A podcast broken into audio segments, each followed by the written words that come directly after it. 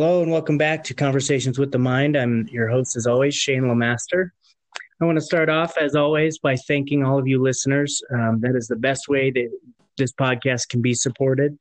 And uh, notice that our listening numbers have jumped quite significantly in the past couple weeks. So thank you very much for um, listening and continuing to listen. And it seems like uh, you all are liking and sharing our posts when we put them out on social media. So thank you very much for that. Um, that's the second best way that you can support our podcast is by liking and sharing them and getting the word out to all of your friends and family. Um, because our reach only goes so far on social media, and with your help, we can get much, much further. Um, the third way that you can help uh, support the podcast is to donate to the podcast, and I believe there's a link on any podcast app that you're listening to this on. Um, there's a link that you can uh, donate to the podcast. We don't take any profits from our donations. All donations go towards making this message better for all of you. So um, I have started an account um, trying to save up money to upgrade our microphones, upgrade our system, and just make our message clearer because uh, we're still using our I'm still using my phone for the recordings, um, so you might notice some some uh, differences in the audio quality. But we're doing our best with what we have. Um, so you can always donate to the podcast. And I want to apologize to all of our listeners too. Um, I've been out of the country for the last couple weeks in Thailand for my honeymoon. Um, I did have intentions of putting together a podcast daily to kind of recap our experience on our honeymoon, but I ended up coming down with a pretty significant flu uh, while I was in Thailand that turned into a, a, a severe sinus infection. So um, I was unable to complete the podcast while I was out there. Um, so I apologize for that, and I apologize for the break in our broadcasting for a couple weeks. But we're back, and uh, we are excited um, so I want to go into some of our sponsors real quick. As always, we're sponsored by uh, mindops.com. That's M-I-N-D hyphen O-P-S dot com. Um, this is my private practice counseling and consulting company. We're a mobile counseling company, so we can come out to your location. Oftentimes, we find it um, more beneficial if we come to your home environment or your work environment or your training environment, wherever you're you're performing uh, in order to assess not only uh, your environment and how your environment is affecting you, but also uh, how you interact with the environment, uh, whether it be teammates, coaches, um, spouses, kids, or um, you know any anybody else in the environment. Um, we also offer uh, teletherapy, so we can do therapy over the phone as well as distance stuff. So uh, I have a number of clients that I work with through Skype as well. Uh, through MindOps, we specialize in a number of areas. Um, we are licensed addiction counselors. Um, we're uh, registered psychotherapists for general psychotherapy, so we cover the wide range of mental disorders, and also have a national certification as a certified mental performance consultants. So, if you have any mental performance needs, whether you're functioning at a high level or you're feeling a little under the mental weather, um, please feel free to reach out to us at mindops.com. That's the best way to reach out to us and leave us a message. Also, if you have any comments or questions for myself or my podcast guests, that would also be the best place to leave those messages. So today we have a very special guest. His name is Radwin Saur.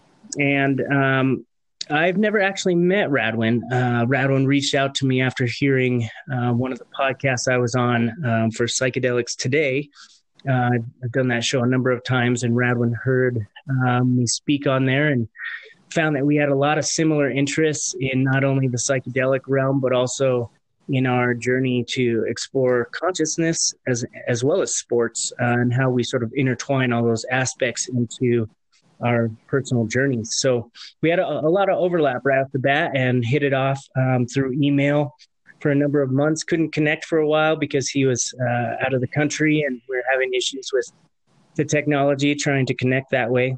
Um, but we finally connected uh, before I went on my honeymoon and had a great conversation. And I wanted to have him on the podcast today.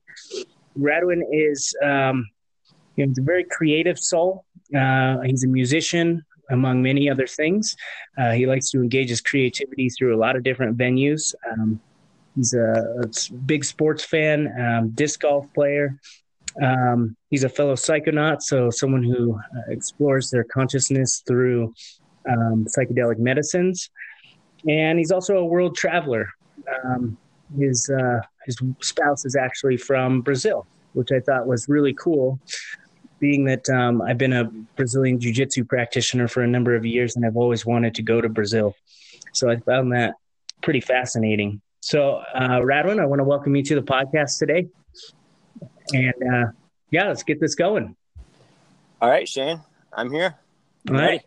Um, so the first question I always ask all my guests, uh, and I'll ask you the same question, is um, the name of the podcast is Conversations with the Mind, and I just want to get a sense from you what that phrase means and how it resonates with you. What comes up for you when you hear the phrase Conversations with the Mind? Well, at first, the first thing that comes to my head is someone talking with themselves, which is could be considered weird, but it's right up my alley, really. Um, conversations with the mind. It could the mind could imply your mind, someone else's mind, or really what it leads me to is like the mind of all humans and we're really having a conversation with that central mind split into different branches and different perspectives. So we're kind of it's it's conversations with the mind, the whole, yeah, the whole, the whole. Okay, so you said what came up for you first was conversations with yourself, and you know mm-hmm. I would agree with that. I think that all of these larger conversations with this greater um, consciousness, this one mind that we're referring to, it all that that journey and that conversation with that and the interaction and the relationship that we have with that all begins with that initial conversation that we strike up with ourselves and our own internal landscape. Would you agree? Entirely. Yeah and so um, how, do you, how do you go about exploring that? How do you go about initiating those conversations with yourself? We'll start there. Uh well first overcoming the idea that you might be not mentally okay if you have conversations with yourself. Right. Overcoming. Because um, I feel like there's a, a general idea that that would be, you know, someone might be crazy that does that. But um, I think asking yourself questions sincerely, like talking with yourself directly, uh, is important. And it, it's, it's one of the only ways we have to really get to know ourselves is to, is to do that. Yeah, and I I think like um, I don't know, my field of psychotherapy, I feel like most people have some kind of conversations with themselves, but a lot of people, I'd say the majority of people I come in contact with have a really tough time with asking. You're, you're referring to asking yourself questions, uh, you know, about yourself and exploring. And I find that most people have a really tough time asking themselves the tough questions, asking themselves questions that they may bring up fear or may bring up um, some sense of the shadow self or their darker side that they don't necessarily want to face. But I know in my own experience, it's those questions, those really hard questions that often, you know, they're the ones that leave me depressed sometimes, but they're also the ones that leave me uh, with the greatest answers and the greatest insight. Yeah, totally. Um, I think that I'm sorry, I'm having a little little bit of a focal yeah. trouble here. Um, excuse me. Um, yeah, no, asking yourself questions, it's important. It's it's tough also because there's lots of questions you don't want to ask. Um, I still have those, you know, um, and I think it's just uh, it's a matter of when you want to, and it takes care of itself. Yeah. I know for me, some of the hardest questions to ask myself are like, you know, I find myself asking myself, you know, am I good enough? Am I good enough to accomplish this thing that I, I set, I'm setting out to do? Or um, will I have the resources? Or uh, in jujitsu, you know, will my physical body hold up? Um, I know my mind is strong, but sometimes my body uh, just can't keep up with with the level of intensity that my mind wants to go. Um, and those are really tough questions for me because it, it, hits me right down in my core values and, and has me questioning um, who I am and my value as a person and my value as a human being among the species. Um, what are some of the tough questions that you find yourself asking that you have you have trouble with? Uh, questions of morality, um, whether or not I am a good person in some aspect, and it often I I'm one I'm one to overthink a lot of things. So I so I so I think a lot. I think about a lot of angles, and sometimes they're not the ones that actually help me. They do me disservice, and I think when I bounce out of that, it's when I it's when I start asking myself the question, "Am I good?" and start affirming the fact that I am good. Mm-hmm. And that's when I kind of am able to get out of the loop of, of questioning my my morality um, and i think the fact that i question my morality at all it, it, kind of weighs it on the side that yes i am a good person um, and and good is kind of vague a vague uh, yeah. description of of anyone or anything um, but it's a basic question and sometimes it and sometimes it it comes up for me. like, is this, am I doing the right thing here? Um, yeah. And, you know, so, yep. I'm always, I'm always on top of myself when it comes to that. It's kind of a hassle sometimes, but I, yeah, for sure. I, I enjoy it in the end. Yeah, I, I, like be, I like being overly aware most of the time. yeah. Most of the time it serves us. Sometimes it gets in the way. Yeah, that's the that's the happy medium that has to be found with um doing something and trying to do something. Um, because sometimes you try too hard, it, it doesn't work mm-hmm. if you don't let it happen right. Um, yeah, it's, it's like finding moderation with that too. I mean, we can, like you mentioned, like overthinking. Like if we get stuck in a place where we're just constantly over analyzing and overthinking these questions, then we find ourselves stuck or even paralyzed um, because of the question itself. Um, and then when we when we just kind of let go of the question and let go of um, whatever answer we're seeking for, then mm-hmm. the answers seem to come. Yeah, the, the, at least a solution, you know. Yeah. Because answer, answer answers can be can be objective um, or subjective, um, is what I meant there. Uh, but solution at least to to say okay, like come to an agreement that you can't figure it out. Right. So what what's an example of like because uh, I think I think the listeners out there could really benefit from you know uh, digging a little deeper into this morality issue. What are some of the some maybe some specific examples of some morality questions that you have faced recently? Um, many times it has to do with how I treat myself.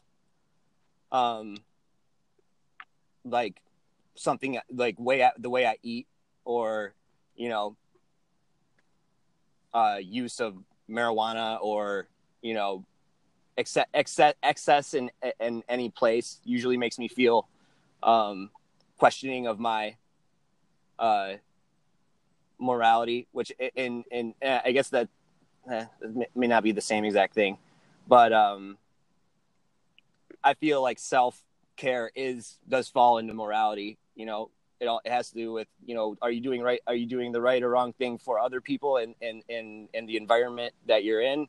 And also are you doing the right thing for yourself and taking care of yourself? Um and in that uh, yeah that question comes up a lot. Am i do am i am i in the right place with my with myself there? Um but it's not exactly the same thing i suppose when it comes to personal. I, I don't know. What do you think? Do you think morality can be inward as well as outward? Um, yeah, you know, um, when you were giving your examples, I was what was coming to my mind. It's like with food choices, like simple food choices. Um, you know, the more mindful I am around food, um, I'll find myself, you know, sitting down and and wanting, you know, a sweet or a cookie or something and um, when I when there's a piece of fruit sitting right next to it, and um, you know, just asking myself, you know, it'll flat. It almost comes in a flash. Like, well, I know that this fruit is better for me, and it will also take care of my sweet tooth here in the moment. But I really want this other thing, and you know, in this moment, do do I need to stay more focused towards larger goals and and towards um, you know more my more true or higher self which would take the fruit option or should i indulge for my own mental health and mental well-being and just satisfaction in the moment to feel good by eating this cookie here? And that's kind of what came up for me. But when you talk about morality uh, internal versus external you know i think those internal battles or conversations like i just mentioned with the food choice i think is is a big one. Um, and you know those are internal moral discussions that we have with ourselves. I have them all the time um, you know in my field. We refer to them more as ethical questions you know should i do this? Will this will this decision with this client harm them more than hurt them? You know what is the right tactic to take here? Um, but i also feel like there's external morality too like um, like a social morality or social standards that that um, are kind of all agreed upon that are are good values or good morals to have. Um, and another thing came to my mind, like walking down the street and you see some trash on the side of the road, like I have this twinge to want to just pick it up and, and do my part to save the environment. And um, you know i don't know what the other part is that just tells me to keep on walking but like a social morality or social responsibility larger than myself to the environment or to society or to you know to even be a productive member of society you know that's are we here? Yeah sorry about that. We got disconnected there for a minute. Um, don't know what happened. Still experimenting with this uh, phone in thing but um, i'm pretty sure we got um, at least you know the majority of the first segment. So we'll just continue where we left off. Sounds um, good. So where did uh, where did you where did you get cut off from where when I was speaking? Um, I think we you were on the topic of social morality. Yeah. Um, so yeah. So there's there's definitely like this internal um, individualistic morality that we all have to navigate, and I feel is it's different for everybody. I think everybody's morals are a little bit different. Uh, but then there's this larger social morality that we've all kind of like this collective mind idea that we've all kind of just agreed upon some certain values and ideals that we want to uphold for a better society, for a better environment, things like that. And obviously, some people don't follow along with those either. Um, so, to answer your question, yeah, I believe that there's both individualistic and a larger social morality. Yeah, um, I think I think though I think there's many layers to it, and I I also think about the question of whether morality is is is there is is there uh, a, an objective reality? Is that the word I'm looking for? Like an objective morality that's um, that's just innate with the universe. Um, mm-hmm. If that you know if it exists through us and we are experiencing this thing we've called morality, then where did that come from? Is there something to that, or are we, you know, making it up? Could could could someone's morals be destructive morals, saying that like destructive things are good to me? So my moral, I, I'm more morally justified to do, you know, A, B, C. Um, or I don't know. I I tend to think that there is kind of a, a structure of some sort that makes us want to do things that help and and uh, perpetuate creative energy. You know, the development of everything, and to do something destructive would be immoral to that cause.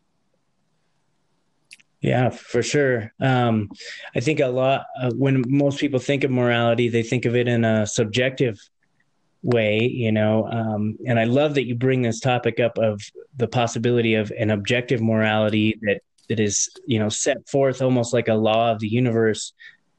So, it sounds like you picked apart this concept a little bit on your own. What are some of the things that um, that you think fit into this category of objective morality? Um, right away, what comes to my mind is just the idea of uh, love energy. You know that that uh, you know you hear that all is one and all is love, and you know love can conquer all. And in my experience, um, love is one of the most powerful underlying energy systems uh, within the universe, and it seems to be completely objective and universal um, if people are open to that experience. Um, and m- maybe they just don't know that they're open to it, but they're experiencing it in in some other way, maybe love of a pet or self love or something. But it seems like love is um, one of those underlying um, objective currents. What do you think? Uh, I I'm pretty strongly on the side of love being um, one of the primary creative forces or energies or essences of reality. Um, because it, it, it, does it it it permeates all facets of life and and seems to just have a healing power and creative power. And um, when I when you just look at the the concept we have of love it's you know it, it's it's it's like the best the best thing ever. And to, for for most for most people like and we've used a heart to signify love. Just i don't know how i don't know who chose to do that at what whatever point but that's what we we feel it in our heart some for some reason. And our heart is like the the life flow of our bo- of our body.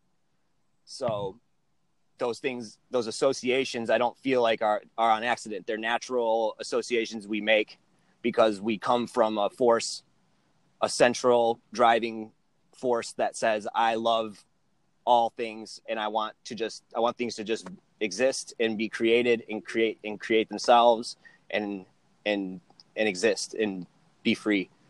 Um and yeah that, so I hear, go ahead. Go ahead.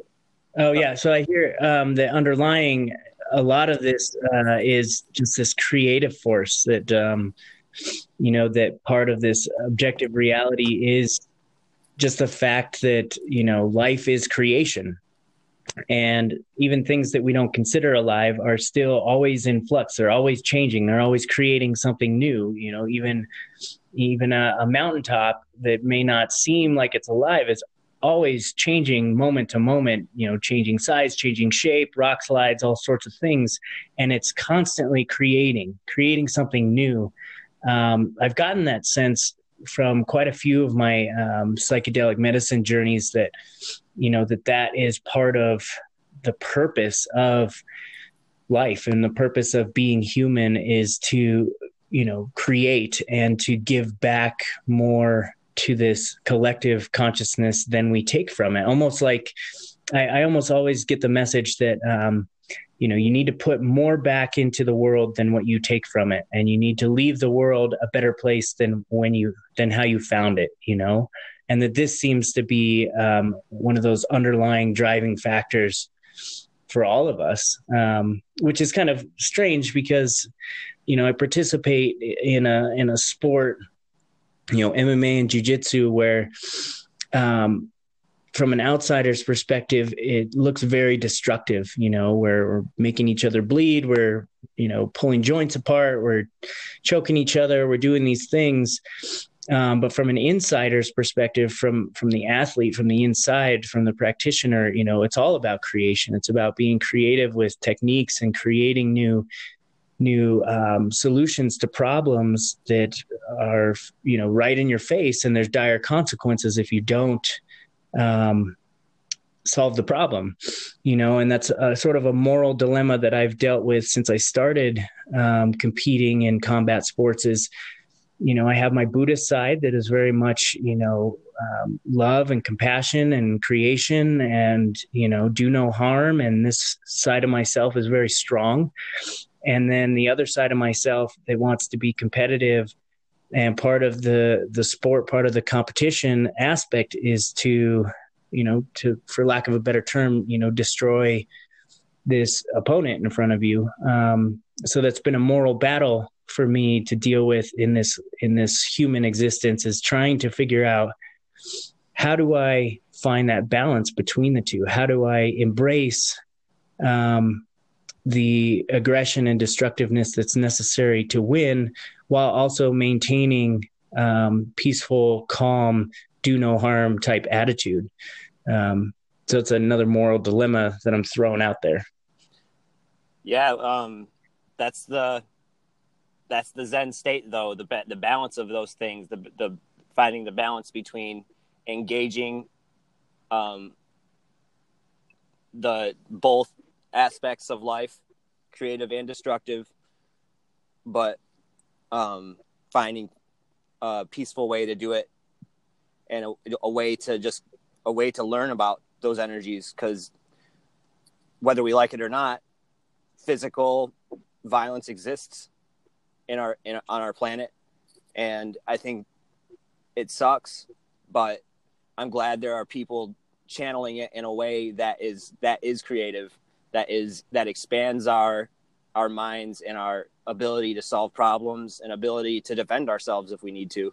Um, and yeah, um, I really admire people that are in that state, in that in that balance. Um, I have never done any martial arts or anything, and that that that question's come up to me. I'm like, you know, okay, well, these Buddhists over in uh, over in the mountains in the Himalayas, they're they're meditating and then they're like fighting. Well, they're not really. I don't know. I don't know the the details, but you know, they they get down and um, it's like are they really why do they do something that's fighting if they want to be peaceful too but there is a you know there's a yin and yang aspect there it's it's it's exploring both turning aspects of life yeah and uh, and a lot of the because i studied warrior cultures too and studied warrior mindsets across the you know the centuries and um, some of my favorites are from uh, the Japanese samurai, um, and the way that they talk about it, it's like they're not fighting somebody else when they get into a battle. Um, the way that they refer to it is more that they are fighting a part of themselves. Um, you know, it's you know because they take this this we are all one type mindset from the buddhist teaching. And so your opponent is not actually a separate person. It's just a different manifestation of yourself presenting itself or projecting itself into your reality so that you can learn something from it. And i love that perspective that they take that you know your opponent you're not actually fighting somebody else but you're in a battle with yourself um, which you are. I mean you're in an internal battle with yourself uh, mentally and physically but you're also battling you know a different incarnation of yourself throwing different problems at you. Um, and you know, I I just love that that type of mindset, and I feel like some other sports tend to um, embrace that even more. I'm thinking of like rock climbing, like huge rock walls, where it's totally an internal battle. I mean, you're not going to win a physical fight with a mountain, um, but you can, you know, you're facing yourself on that on that um, you know on that climb um, you're just taking what's given to you and you're overcoming this internal battle with yourself in order to grow as a person you know and then when you reach that summit you've learned something hopefully about yourself. You've learned that you can overcome those things or you've learned that you know along that many hours and many pitches of that rock climb you've you've learned a great deal about yourself. And i feel like that's i feel like that's sort of um, how i try and approach uh, my competition is is that this is for me for learning. Um, and i try and let go of the ego and emotion as much as possible because that stuff tends to get in the way um, and is not real in my mind. Um, but the learning the lessons that i can learn whether i win a match or lose a match uh, there's always learning to be to be had there. Definitely. Um, that's def- that's the entire reason I fell in love with disc golf because it it was it wasn't it wasn't a team thing. I've always been more into individual sports, extreme sports, skateboarding, snowboarding, but I was never much of a competitor. I never wanted to to to win, because um, I, I just didn't have that mindset. I just wanted to have fun with with other people doing the same thing, and disc golf kind of brought me into a competitive mindset because I I realized that the way it plays, even though you're when you play a tournament and you're you're in a field with with people you're competing against, thinking about beating them isn't going to help you win. What helps you win is is playing against yourself and doing better than you've done before.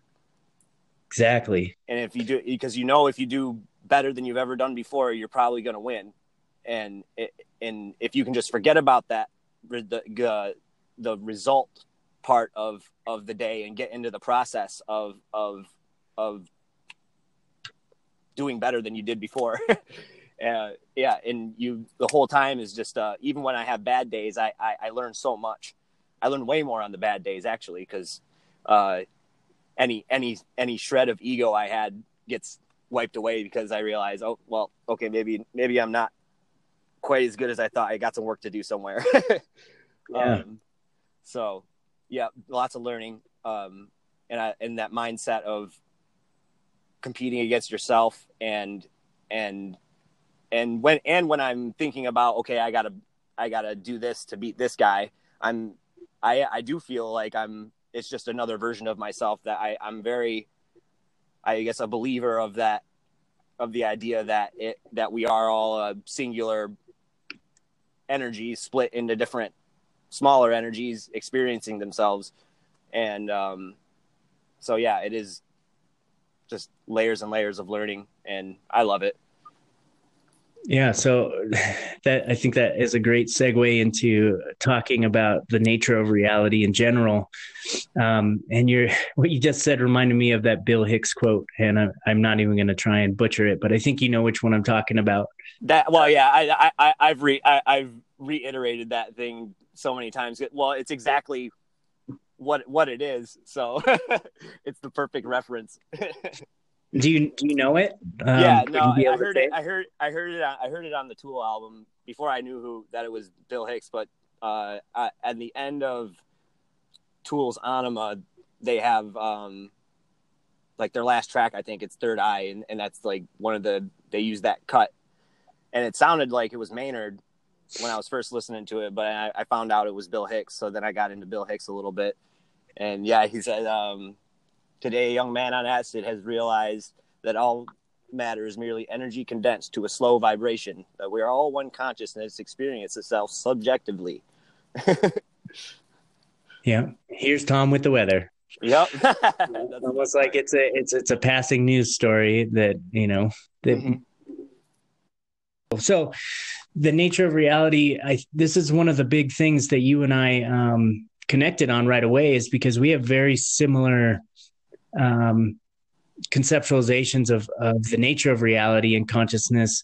And so, um, you know, I, I too am a believer that we're all just fractal, um, you know, fractioned parts of this larger consciousness that we were all we'll all return to and we all came from, um, but that we're all experiencing these individual um, lives, you know, so that we can experience the infinitude of experience of human experience and animal experience and plant experience and, you know, being reincarnated in all these different forms all serves a larger purpose of just knowing every possible, um, every possible aspect of existence. Um, so where did you, my, I think I've talked about it on the podcast before. My, um, I think a lot of the concepts um, for me were first introduced through just reading Buddhist teachings and, and readings, but um, it was actually having seen and experienced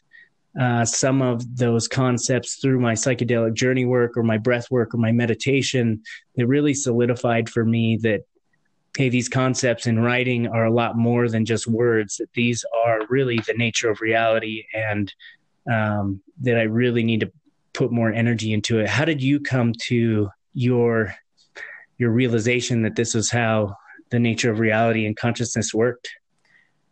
Um, I think I had I had um, I had a lot of good guide kind of like checkpoints growing up that kind of, that that led me to be in that in that direction. Um, and like what? It, it while it was um, it, it like my older brother, he listened he listened to a lot of uh, kind of psychedelic music, and and so through listen, I feel like through listening to that, it kind it kind of got me into observing consciousness and observing reality at a young age, and I always looked up to him. So, you know, especially with Tool and, and get, listening listening to those lyrics and reading those lyrics as as a younger person, they didn't make that much sense to me, but I got that there was something deeper to life and reality through that. And um, I think by the time when when I was older and experimenting with psychedelics, it was it became I started experiencing things that that I wasn't sure about. I was I, I started thinking, is this a real? Is this should I even really think this? Is you know is this real? And in kind of like a reverse way, I would go research when I would have kind of downloads or I, like things just come to me that were that were explaining how reality works and how the just basic stuff. And uh, I would go research about it and then I would find out all this stuff that is just coming to me is real and it's already out there and there's been books written about it for for you know hundreds of years and stuff. Um I think when once I once I figured out I could I was cross cross referencing my thoughts and my in, my my intuition with with uh, information and knowledge that's available. And it was and it consistently matched up and there was always a, a some, something really solid for me to connect to. Um, it just escalated and it's just never stopped since yeah i think that um, the follow-up process that you're describing is probably more important than the psychedelic experience itself uh, and in in the psychedelic therapy circles, we call that integration. So, you know, someone will have a psychedelic experience, and then they may come to uh, one of us, like a psychedelic integration therapist, to help them sort of put the pieces back together, help them. You know, they'll come and explain, you know, the visions that they saw and and the the uh, insights that came to them, and may not know um, that these ideas are present and are written about. Um, and you know i can help kind of guide them in the direction of further research so i think that follow-up piece is is super important not only for psychedelic experiences but for any major major life event or any any sort of flash of insight or anything you know it's it's doing a disservice to yourself if you just let that come and pass you know it's it's really important to when you get those insights to go and do research and look at these things and look them up and um you yeah. know i i think like even after like i watched the matrix movie um i was like holy shit this this kind of seems like it could be real. And i just started looking into the theories behind you know what the directors were going for. And then i went down an entire rabbit hole around simulation theory and holographic theories of the universe and and found out that um, physicists have been proving a lot of these um, a lot of these scenarios for a long time, and that you know we're just being exposed to them through the the mass media um, later down the road. Yeah, all all those things exist there. We're you know we're we're we're always our filmmakers and writers and artists are all I feel like they're channelers of of real things, past and present and future um, there's a there's a mirror there, and I think they it it sucks that a lot of people will likely look at look at um, simulation theory and say like, oh no, that was that's the Matrix, that's that movie. You know, that was that was a movie. That's not a real thing. You know, um, but yeah, I think that there there there's so much that we channel into our into our work, um, good and bad, and it, it is a it's a these things exist. yeah, in some form. Yeah, I like how you were saying they're channelers of past, present, and future. Um, because in my mind, those three things exist simultaneously. Um, you know, we're experiencing what we think is our future or our present um, objective world and and nature of reality, but I've read a lot of um, uh, theories on on how the past and the future are actually happening simultaneously, and um, how we can access uh, you know the past through memory, and we can access and even change the past um, through you know intention and concentration and things like that. Um, and then you know all the stuff in psychology that says that you know memory is is super uh, it's a really bad way to base our reality off of because our minds will constantly change our memories of past events um, to not reflect the reality of what actually happened and how eyewitness testimony is is totally you know horrible and, and and shouldn't be admitted in court because people's perceptions will change just in their minds. Um, and then you know when you when you talk about these artists um, came to mind is uh, alex grey you know the visionary mm-hmm. artist the painter and um, you know his chapel of sacred mirrors he he mentioned you know he named his his um, greatest art gallery after what you were talking about how these are mirrors to to these visions are mirrors to uh, realities beyond our current perception and i just love how how he is able to i don't know he's one of the best artists i've found to be able to put um some of those visionary states into onto paper yeah, yeah. he's a he's a true channeler he he he really sees the things and um I'm I, he he fascinates me so much. I, I I love that. I love that guy. he, he's an interesting guy. He's made. If you ever get a chance to meet him, you should. Yeah, no, I me me and my wife really want to go out to his um the Cosm Sanctuary they have. It's like it's like an outdoor like mul- like multiple acre art sanctuary that he has. It, sound, it sounds like they have some pretty cool like um light work events and stuff, um, and like solstice equinox celebrations. I think it'd be cool. But um, yeah, he's one of my favorites. I have a print from him. Uh, it's the it's the guy sitting cross-legged, and he's kind of see-through like Alex likes to do. You can see his veins and, and all that stuff, but then there's like a glowing energy around him, and there's a there's kind of like a grid underneath him, like an energy grid, and he's got the flames around him.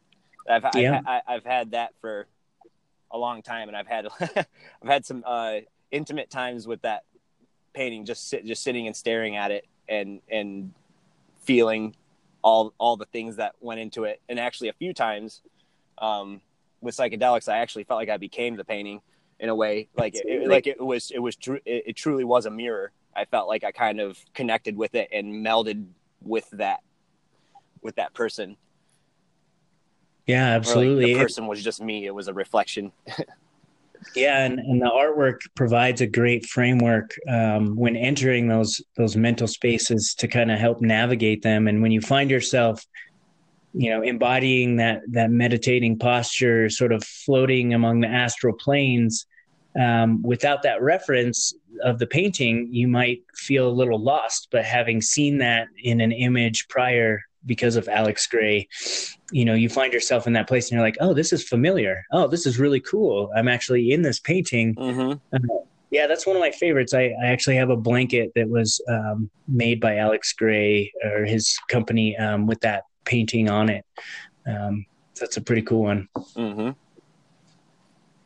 Yeah. So, um, so tell me more. Or tell let's let's talk a little bit more about how you conceptualize um, the nature of reality, and and we talked a little bit about how how we might be um, you know fractalized uh, incarnations of this giant mind, and a lot of people, you know, talk about similar topics like the Akashic records or this this giant um, library of, of human knowledge and experience sort of up in this cloud that we can access at any time and that being part of the collective mind. Um, how do you how do you uh, conceptualize your current existence and your perception of you as a human being living among all this? I i think it's just i think it's a simple pattern that has become crazily complex over, you know, whatever time or ex- over. I don't I don't know. if Time's weird because does it exist or doesn't? But I'll I'll use it. Sure. For the, I'll use it for the sake of this um, analysis. Is like very simple pattern, like a wave a waveform or something, and and when anything multiplies it or bounces off of a wall or or you know goes in a different direction, it starts to create all sorts of fractal patterns. And as a human, when I look at myself, I just feel like I'm a I feel like I'm a collection of of density that has that has vibrated to its current state based on based on the the the the laws of this universe. Um, and it, it, it has gotten really complex at this point, but at at its core, it was very simple. And I think it's just been around for so long that it has been able to create vessels and and um, life forms to capacitate experience in different experiences.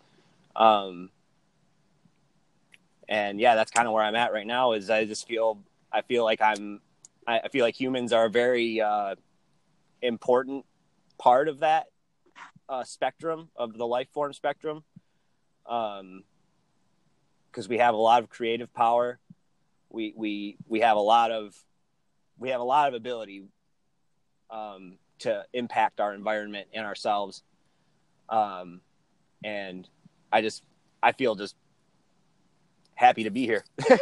yeah, super happy, blessed, happy right? to be along, happy to be along for the ride. Yeah, I love um, referring to our humanness or our, um, you know, even the physical part of our body and our mind too, but as vibration and frequency. Um, and sometimes when I talk to people about that, you know, it's difficult for people to understand that that's all we are is energy and vibration and frequency because, you know, people can touch their skin and say, look, I'm not vibrating. I'm completely still. And, you know, and I try and go a little deeper into the physics behind, you know, waveforms and how we're all just atoms and we're constantly vibrating and that we can vibrate at different frequencies based on our moods and based on our, um, our spiritual uh, connection and things like that. And how you know we can actually heal um, mental maladies or physical maladies um, by just simply changing our vibration. Um, you know cancer vibrates at a certain frequency. Um, and by changing the frequency we can change the growth of cancer. And there's all sorts of scientific studies out there showing this. They're just not mainstream. Um, I don't I- know why angers me. yeah, probably because of the the pharmaceutical companies still need their money for their Western treatments. But right. Well, But I sell mean, me some, sell me some healing earbuds. I'll buy those. yeah, exactly. so I mean, um, things like binaural beats um, are great, and you know, we we use frequencies in some healing practices like uh, ultrasound and things like that.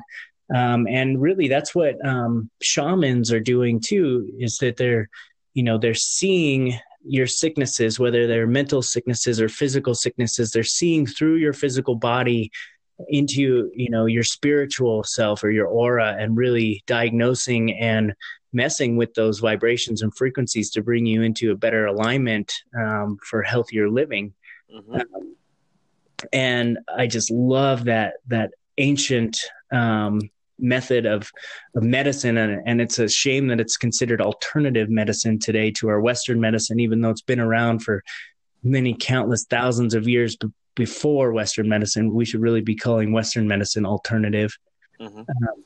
but uh, I, was, ac- I was actually just reading this book um, called The Biology of Belief, um, and it, he was talking about a concept that I'd been I'd known for quite a while, but that you know kind of reinvigorated my interest. That you know we are vibration and frequency, but our physical body is is I think he said it's like eighty five to ninety percent not even human.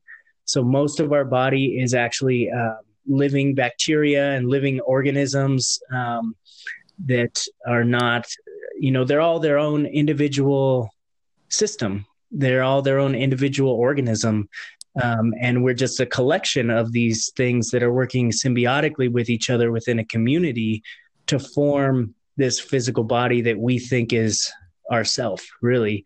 Um, and, you know, it brings up bigger questions for me, like, well, if all those little things are not us, um, you know, technically, maybe they have their own individual consciousness and they're working together, you know, then what makes me me? You know, what makes Shane Shane? What what is the part of me that is um the Shane consciousness, you know, and what parts yeah. are are all these other little bacteria? Yeah, um that's the that's the trick is but I mean, the deeper you go, the more it becomes apparent that there is that there is kind of no separation. All right, I'm back. all right, sorry about that. No I hope that um, I hope that this podcast comes together in the way that we intend. But if it doesn't, then we'll we'll just do another one um, time. Yeah, yeah, good practice run, guys. so yeah, we are talking about the nature of reality and um, you know the collection of organisms that makes up our physical self, but what what makes us distinctly ourselves? I would say the consciousness part is the is the main one there. If if I had to pick something, because yeah, I mean your body is just your body, your physical body is composed of of physical parts. You know, um, it is one, but there's separate things in there. And then, like you said, on the on the microscopic scale, there's is a lot of just bacteria and different organisms um, operating on a, in a microcosm. Um, and maybe our maybe our consciousness is like that too. Maybe our consciousness is just is just a, a ball of of different energetic parasites and and uh, you know bacteria and you know whatever. Um, maybe maybe it's the same way on an, an energetic level, and the physical is is just a physical version of that energetic aspect. Um, I had never thought about that, but that could yeah, that's be... an interesting concept. How how your consciousness could actually be um, a combination of many different consciousnesses, uh, you know, sort of amalgamated into this one. Um, that, or maybe it makes it easier for us to identify it as just one instead of many but then I can yeah. think of many times like when we have these conversations with ourselves when when we're like, oh, where did that voice come from? Or that's not me that said that. That was something else. Or you know, or we get a flash of insight or a solution to a problem that we've been working on for a long time. We're like, wow, where did that come from? That that didn't come from me. Mm-hmm. Um, so that's a that's an interesting yeah. idea to think about this that way. Yeah, I do. I do think that we have a we have a soul of some sort that is us that it, you know it's probably not named Radwin or or it's probably and it's probably not named Shane. That's like a, a this human experience part of the soul, but um, I think there is a there there is a central consciousness, and I do think that it can pick up kind of parasites and bacteria energetically, and it kind of becomes attached to your soul. And I feel like that's kind of where karma comes in, and you kind of attract you attract those those extra energies and they kind of latch onto you and you and you carry them and they affect your life and they th- they say things you know that that are that in your mind and you're like that wasn't me like you were saying and mm-hmm. um and because I've gone through the process multiple times where I have something like that bugging me that didn't feel like it was me so and I would have some experience that that led me to overcome that and I could feel it was gone you know like it, it felt like a something that I thought was a part of me wasn't really a part of me, and now it's gone. Um, because I I identified it and, and and called it out and worked through it. So so definitely facing it produces more positive outcomes than denying it or running from it. Most definitely and it yeah. makes it, makes it quicker too. It's it, it's not as easy as running away, but it, it's it's uh it makes it easier in the long term. Running away running away is a short term solution, and it, those thing things don't things that really bother you tend to not go away until you confront them or deal with them. For me, yeah. anyway, for me. Sure. Um, so I want to talk a little bit more about this karma idea and how it factors in. So you were talking about how consciousness can be you know all these different maybe individual parts that make up this larger consciousness and that um that it's you know you think that it's part partially our karma that attracts um either negative energies into our conscious space or positive energies into our conscious space. Um and you know most of most of the listeners have probably heard of like the secret and the laws of attraction and how if you mm-hmm. put out negative things you're going to get negative back. And if you put out positive you're going to get positive back. And there's some good science to back that up as far as um, measuring frequencies and wavelengths of thoughts and brain waves and how positive thoughts have a different frequency and wavelength mm-hmm. negative do. And um, that frequencies do attract like frequencies. So there's some good evidence for that. But as far as karma comes into play that's when um, you know, the listeners might start to feel a little wishy-washy about it, um, because in Western in Western minds, karma um, is centralized around this life, and what you do in this life will affect your outcomes in this life. And while I believe that that's a part of karma, in Buddhist traditions, um, karma is much bigger than that and goes throughout all your lifetimes, many thousands of lifetimes, and karma is accumulated through positive and negative deeds throughout many, many, many lifetimes, and your past lives um, can impact uh, your future or your present um, being. Mm-hmm. So, how, how do you see um, that aspect of karma, like from past lives and things? How do, how do you see that?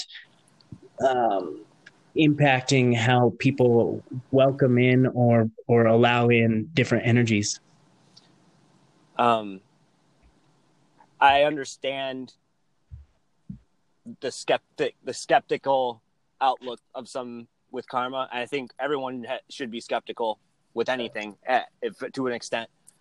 And um, when you say, you know, oh, it's karma, it's you know that's just a word that has been used to de- to describe something and when I think about what the something is, it, it strikes me as um, it strikes me as a mm, actually a mechanical system that's kind of built in to the environment to to to to the central energy of everything.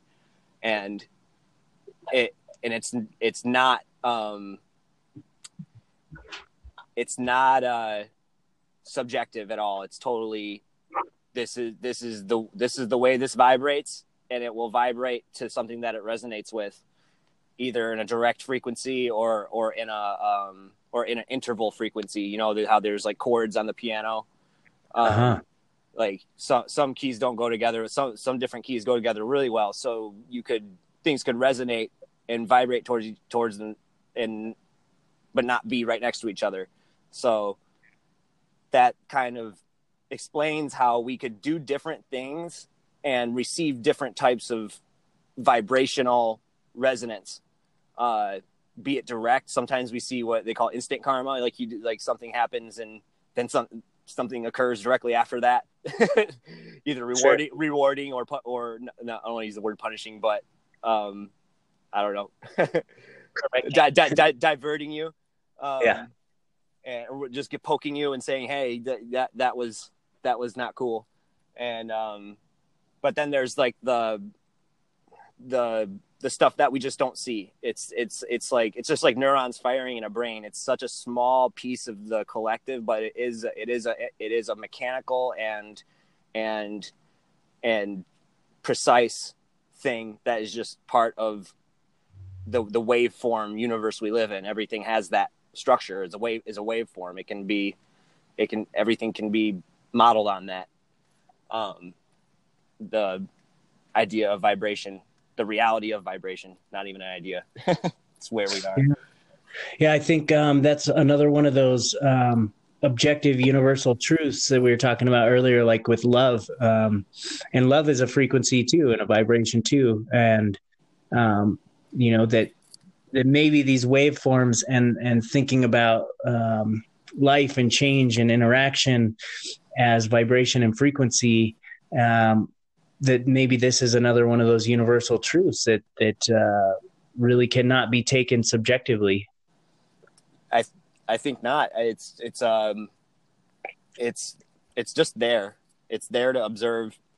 It's provable with science. It's measurable, Um, sound sound science is probably one of my most it is my favorite field, and it's it just gives so much information with such a simple, just such a simple action. Um, and there's just so much information in there. And Yeah. I, I think I saw what what is the, there's like some quote from Nikola Tesla that's like, you know, if you want to know about the universe, think of it in waveform, frequency, and Mhm. and something else. But I don't know. I think I, I think I researched that, and he actually didn't say that. There's a lot of stuff like that on on Facebook that goes around that has uh, wrong quotes assigned to the wrong people. Yeah. Yeah, I think I read one that was really funny. It's like uh, it was a quote from Abraham Lincoln. It says, "If it's like if it's posted on the internet, it must be true." yep. Yep. No, but about this idea of karma, you know, um, when I talk to people about it, a lot of people ask me the same question, and it, sometimes it stumps me um, because the answer that I give is not usually taken very well, even though it's one that I believe in strongly. And uh, so when I talk about karma, a lot of people say, "Well, what about those those people in Africa that are starving and those those poor kids that you know get kidnapped and and molested and uh, you know all these bad things happen to these completely innocent kids or people or or women and children that don't deserve it?" And my lives. answer, yeah, exactly. My and my answer is usually, well, it's they probably did something in their past life that brought them to that, and Yeah. that you know, in Buddhist belief system, in between lives, you actually get to choose the next life and the next life circumstances that you're going to encounter in order to learn some certain lessons. So it was their choice that they were put in that position. It was their choice that they, you know, they found themselves there um, to learn something. And people that doesn't sit well with people. Yeah, I'd have to imagine there's a lot of sacrifice that go that would go that would go into planning planning uh uh planning an incarnation. Um, Yeah, you know that you you're gonna be like, well, you're gonna have to do this now. You realize that because you did this before. Oh yeah, okay, well, let's go. And then while you're here, you're not really aware of all that. We're not. We're in the kitchen right now. We're not supposed to see the plumbing. We're not. We don't understand the. We're not supposed to see and and really understand the the background of where everything's at now because we're supposed to be here experiencing the now and and creating new things and and pushing forward. Um, that's how I feel anyway. Yeah, it was it was kind of validating. I had this experience in Thailand. Um, so we were in uh, Phuket about two a week and a half ago, and uh, Phuket is in the in the south of Thailand. Uh, very beautiful, um, and Thailand is known for their uh, tailors. So while I was over there, I had a, a two piece suit, custom tailored, and a you know a nice uh, Conor McGregor. Uh, uh, FU jacket um, Mhm. tailored for me, which I really like. And the tailors there were actually they were not Thai; they were uh, immigrants from Burma, um, but they were originally from Nepal. And I got to talking to them, and very friendly guys, and and they come from very um, you know what we would consider in America low socioeconomic uh, upbringings, so very poor upbringings, and um, I didn't even bring up the top to the topic of karma, but they were asking about our American lifestyles and about you know how salary works over here, and you know do you still get the same Mhm. paycheck every week? And I'm like yes, and and uh, he said um, something that struck me. He said oh, you know, you're you were born in America because you did something really good in your past lives. Um, we were bad in our past lives, and that's why we were born in in Nepal and Burma. Um, that's that's why we had these very difficult, challenging lives. And it was really affirming to hear somebody who actually came from that type of struggle say something like that and say like, "Hey, you know, it's We know what's going on. Right. It's because we we met in a past life that this is why we're we're currently struggling. Um, I didn't have to say it, and I didn't feel awkward hearing that either. I was like, oh wow, you know, that's what I've been telling everybody else, and here's somebody who's been through it, and that's how they feel too. You Right. Know, they've been good people life this time, and they said, you know, hopefully next time I'll be born in America.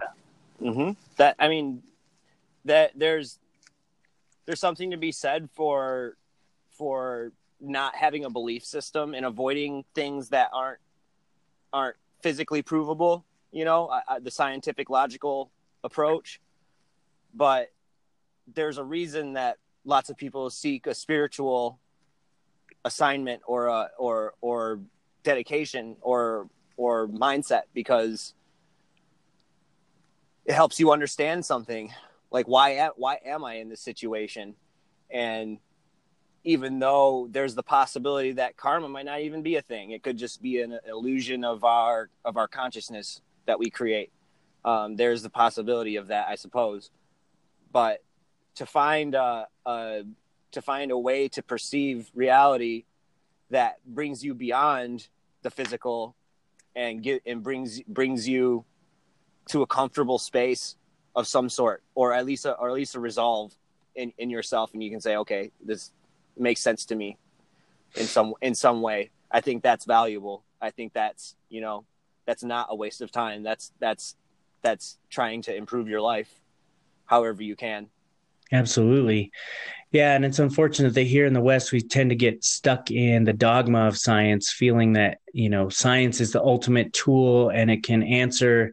If there is a question out there that is answerable, science can answer it. But you know, you and I have both found through our experiences that you know science is just a tool and it cannot answer um, a lot of questions. You know, even some of the best scientists that I know of um, say, you know, the wise man knows very little or the wise man understands that he knows very little and science has barely even scratched the surface especially with topics around spirituality and consciousness.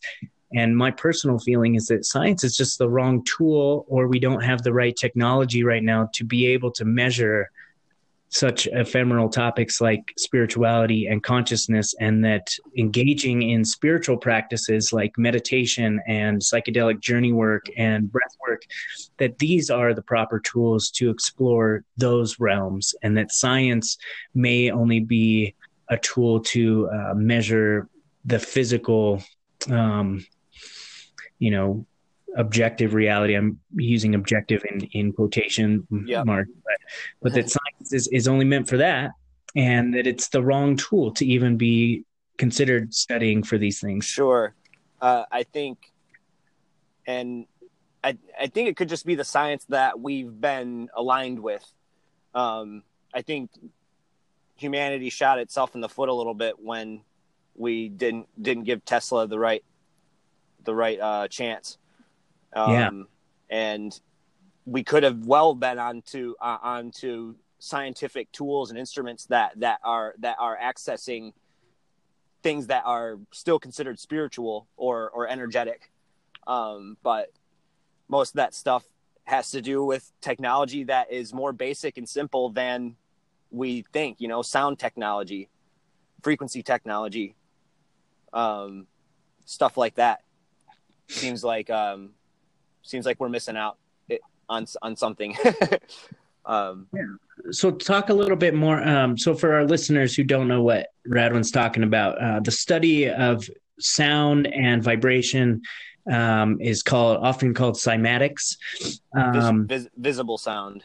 Yeah, visible sound. Um, and you can pull up any number of YouTube videos of, of experiments and things like that done with um, usually it's on like a little metal disc and they'll put either like sand on it or water on it and manipulate mm. the patterns. clad, Chladni plate. Yeah um, and what we find is is that certain frequencies um, reg i mean very consistently show the same patterns or um, what's often referred to as sacred geometry.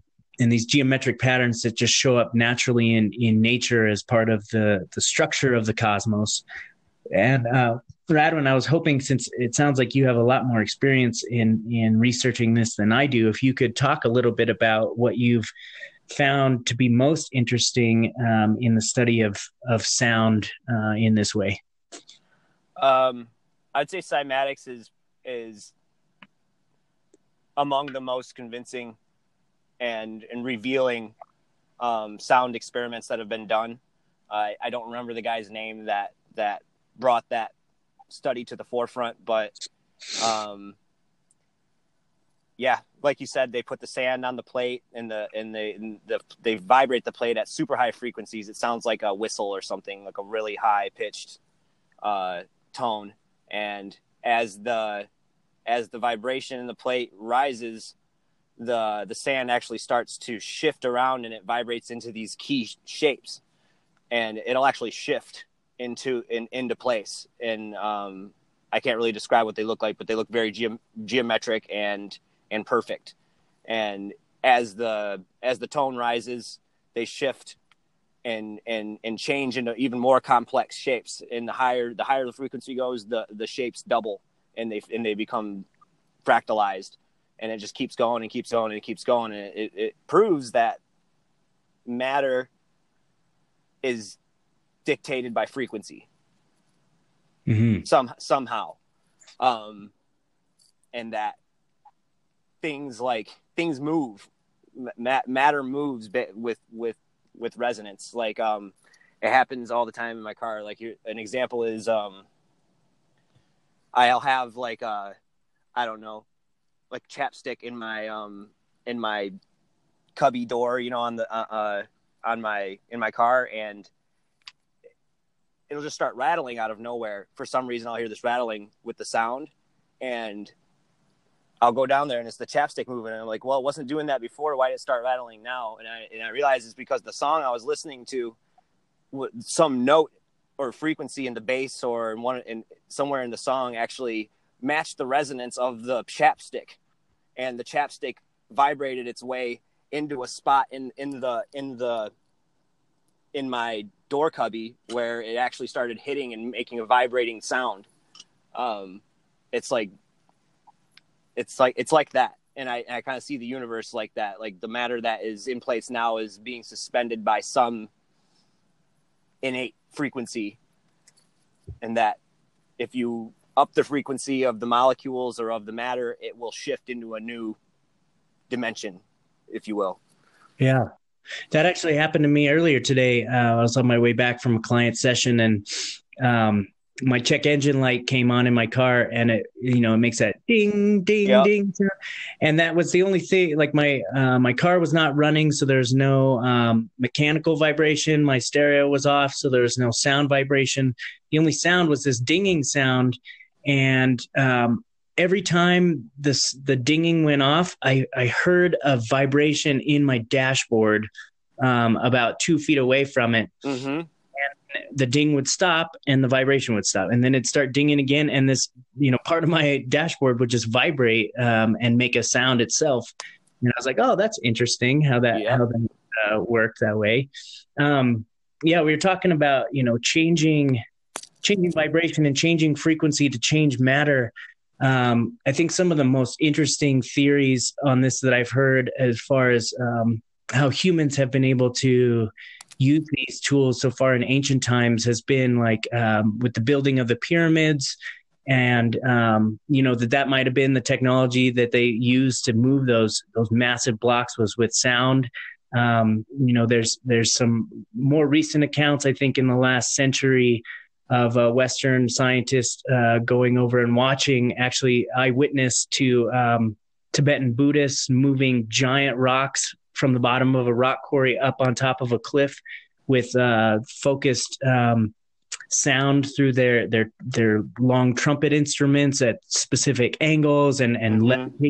rocks great distances and then um, you know some great stuff like that and uh, I think I think that's it's just fascinating. There was even a, a more recent one where and I don't know. Um, I'm kind of skeptical about this one, but it'd be cool if it was real. But this guy, I, I forget which decade it was in, maybe the 70s or 80s, created an entire um, structure and like a surrounding park out of these um, massive stones. Um, and he did it all by himself. Like it's impossible for him to have lifted these things on his own with any sort of modern technology or pulleys or anything while he was creating it, it was completely shrouded, so nobody could see what he what he did. But when he finished, um, he had these amazing structures that he created, and he claimed to have, have done it all with sound and by levitating these blocks and moving them in these ways. So I find that fascinating that you know that that technology is has been ever present, but we're we're just now in the West starting. Scratching it. Yeah, very very you know barely. All we're doing is Mm, creating right now. Yeah, and it, yeah, I mean, it can. It is proven everything has a resonance. Uh, objects, rooms have a resonance. Um, Mhm. You know, if you Yeah. take any any object and hit it, you'll hear its you'll hear its frequency. it might not be a detectable frequency to us, lots of times, but it is there. And um, I think I, I saw some other stuff that I wasn't sure about, but I thought would- would be cool and it would make sense. Is that they they put they put an object in a chamber like a ball or something, and then they, and and they matched its frequency and, and just blasted it with with its own frequency, and it started floating. Like the the resonance was so great that it ceased to it, it overcame gravity. You know, it stopped it stopped being weighed down. It stopped having the illusion of density and mass. It just started floating, which would make sense. That makes sense to me. Um, Sure. I've never seen it, and I don't know the validity of the of that experiment or if it even happened at all. But sounds like a good concept to me.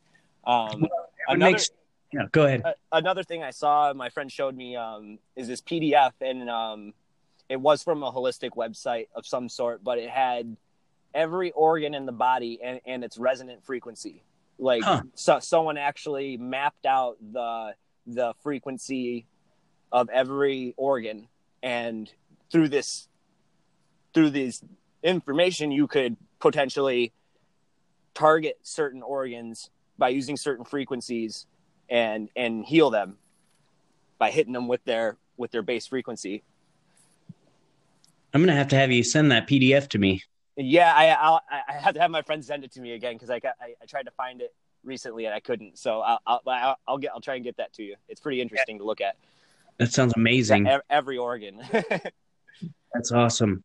Um, so, so with your your knowledge of cymatics and and what you see, what we're doing right now with shapes and and sound, and the potential for human healing and all these other things, what what do you think? You know, what comes to your mind as far as like what these um, what these technologies or what this knowledge of frequency and vibration could do for us and for humanity in the future? What do you think is possible? Um, I don't know everything. It, it, it's got it's got to be somehow because it's it's so it's so there. There's the the vibration is is is the reality. So um, I feel like through it we can we can not only improve our technology but also improve ourselves spiritually and and philosophically there's there's so much metaphorical information in in sound and frequency that it we'll never see the end of it you know? There's this there's so much you can extract from the from the idea of frequency. Um yeah i think that there's uh there's kind of uh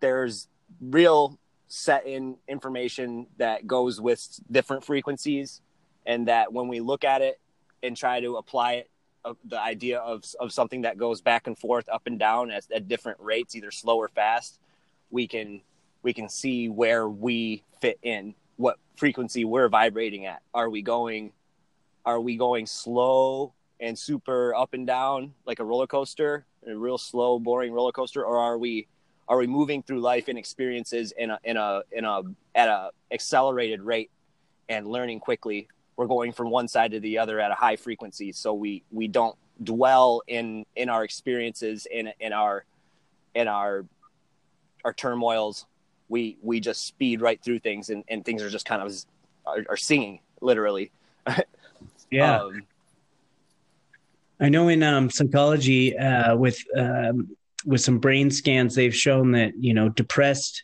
mood states or lower states of con. Oh, I'm I'm uh, I'm overgeneralizing and using a broad term, lower states of consciousness, but um, to describe like depression and things like that. But it, it's shown that um, frequency of brainwaves is much slower at those those lower. It's like the frequency itself is depressed. Um, yes it's slower, it's flatter, you know the the wavelength is is is literally depressed um, and then at higher frequencies you know people who are active in spiritual experiences whether on psychedelics or not or in uh, high meditative states or um, even in you know when you're in you know lovemaking scenarios with your spouse or in romantic situations with your spouse or you know connecting directly with your kids these are high frequency states where your brain waves are, can actually be measured at, at much um, much higher um, peaks and and lower troughs and much uh, mm-hmm. greater vibration yeah um, i think there's a there's a there's an observable thing there with the low and the high frequency, and I think for many it it, it, it they attach it to good and bad, and I don't think that's how it is. I think there's a these are all frequencies that work together to make the whole, and yeah. the ones that the ones that are lower are a part of the of the spectrum just as the ones that are higher, and um, one thing I've noticed that that kind of shed some light on it for me was if you think about the chakra system and how and how they say that there that there's a frequency for each chakra and each chakra has the lower ones the lower frequencies deal with survival and and and and and uh, more primal energies.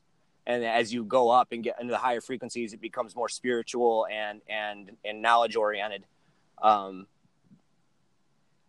if you look at the ancient music that exists on the planet and that that's still being played by some tribes and cultures um, you can see the effect of the frequencies they use in their in their society and in their culture.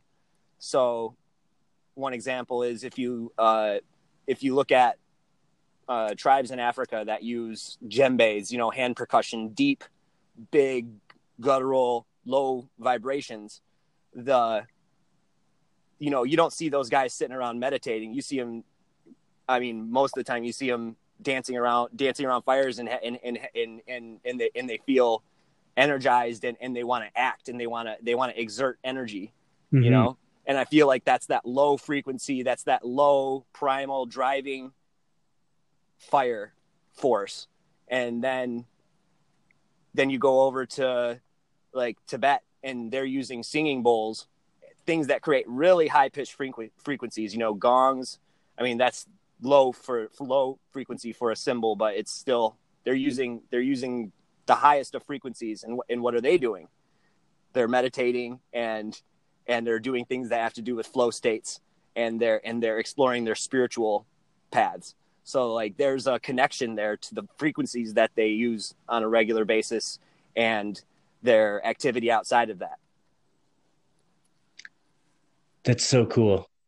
You know, when I think of the potential for um, frequency based, you know, science and frequency based um, self interventions for people, I believe, I, and I strongly believe that we'll get to a point where we have at least an understanding of our own frequency and ability to manipulate our own frequency. I believe that we already have that ability, but maybe it's been lost or forgotten, and that we'll someday be able to relearn or tap back into the ability to manipulate our own frequencies within our body to the point where, like, I'll be able to um, match my physical uh, frequency or vibration with like the uh, physical vibration of the drywall in my house and be able to walk through a wall mm-hmm. or be able to um, levitate off the ground because uh, like you said with the with the ball matching the frequency and, and overcoming gravity you know gravity itself has got to be some sort of wavelength or frequency that is affecting mm-hmm. you know the physical structure so if we can somehow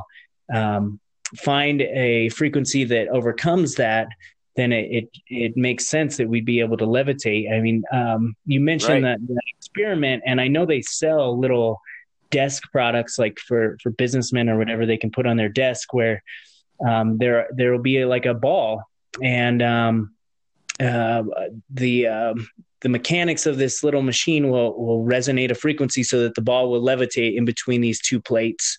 Mm-hmm. Um, and you can buy those, you know, from Sharper Image yeah. or Amazon.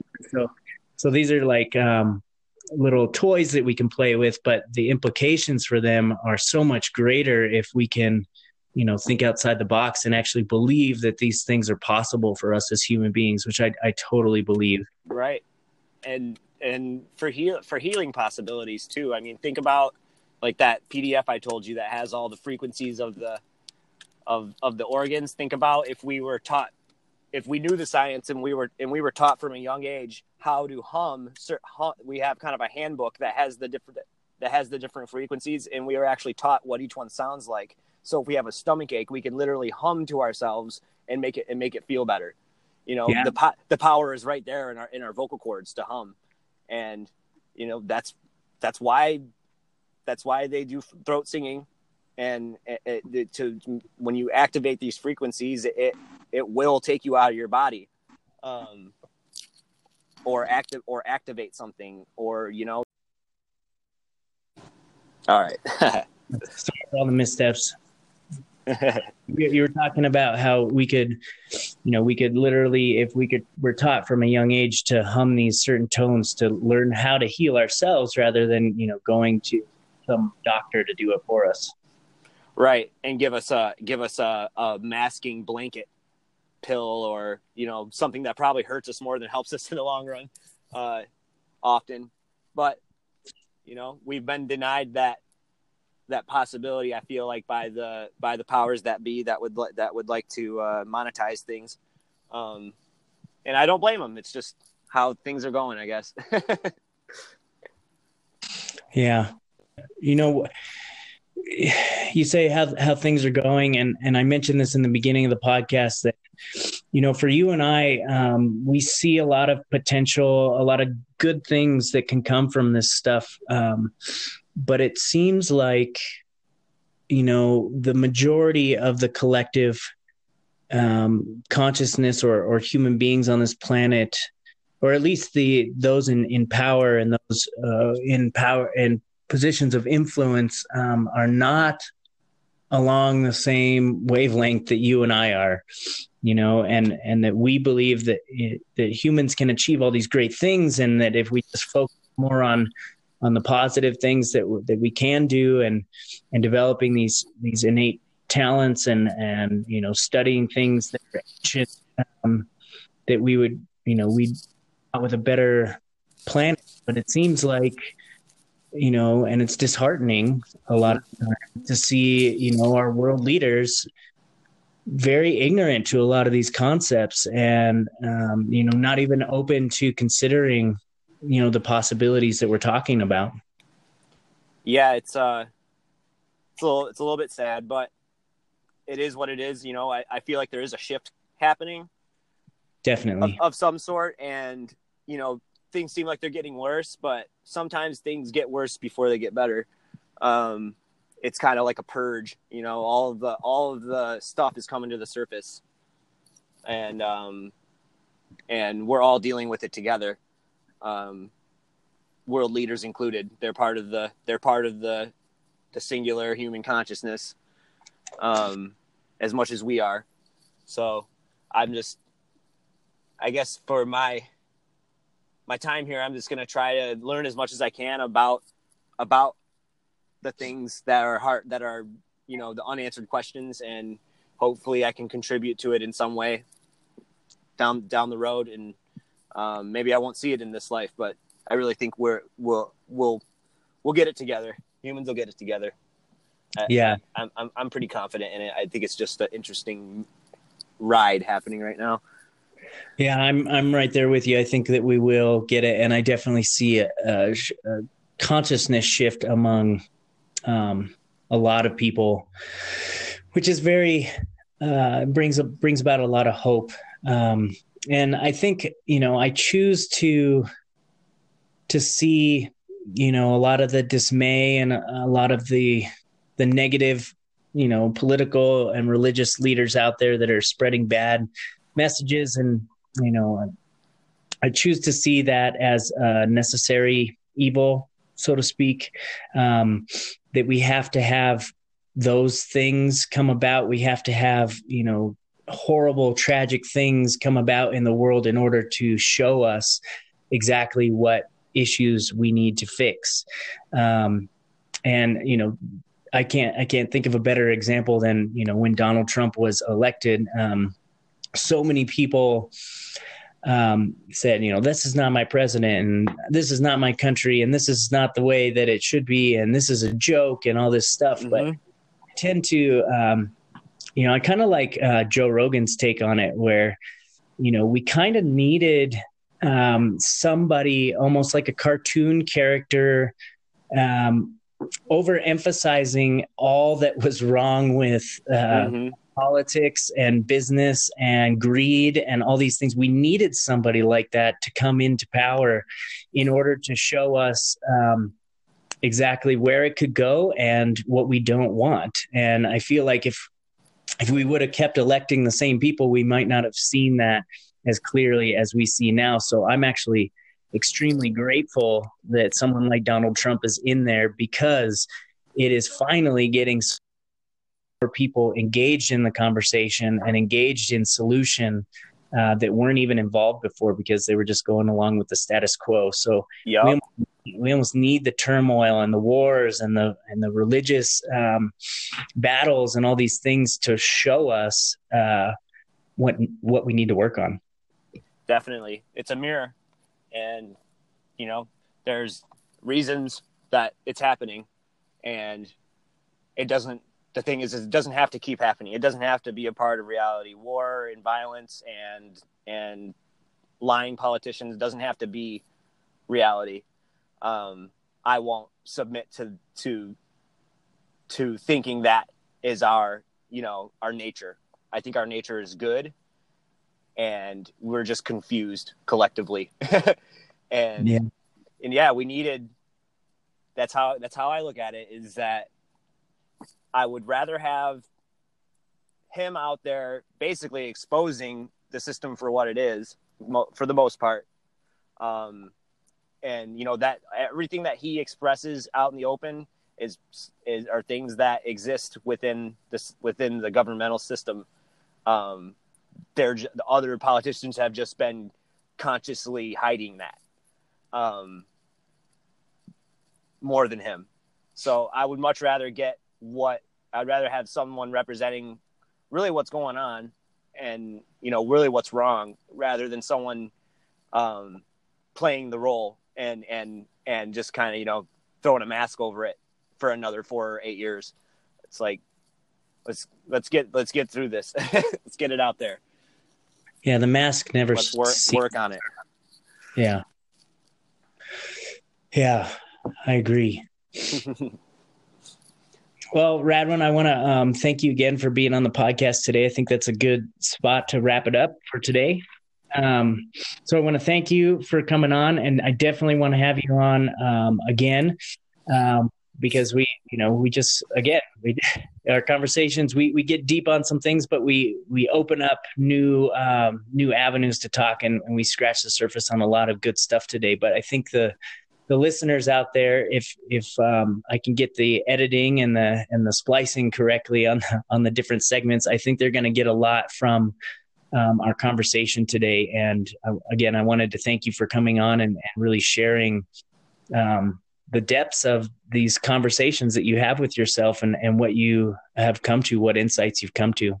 Hey, thanks for having me on. I really appreciate it. Um, I, I, yeah, I'm just flattered to be here and uh, happy I made it through it because I was nervous. But uh, yeah, I'd love to do it again, and we can get into a plethora of other topics. Yeah, great, man. Um, well, I look forward to the next time we talk. And um, uh, for all of our listeners, uh, please um, continue to listen to the podcast, like and share the podcast. If you wish to donate um, to make our audio systems better, you'll notice from this podcast it was a little difficult uh, with the phone conversation trying to use the app on my phone. So um, the more donations that come in, we'll finally be able to upgrade to a better system to avoid some of these technical difficulties. Uh, so please like and share, please donate. And um, of course, the best way you can support the podcast is to continue to listen.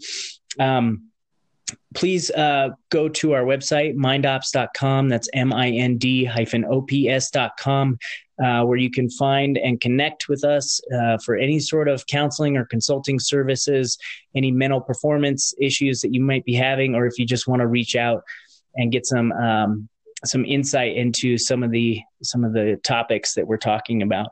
Um, but besides that, I want to thank everybody for joining us again, and we'll talk to you next time.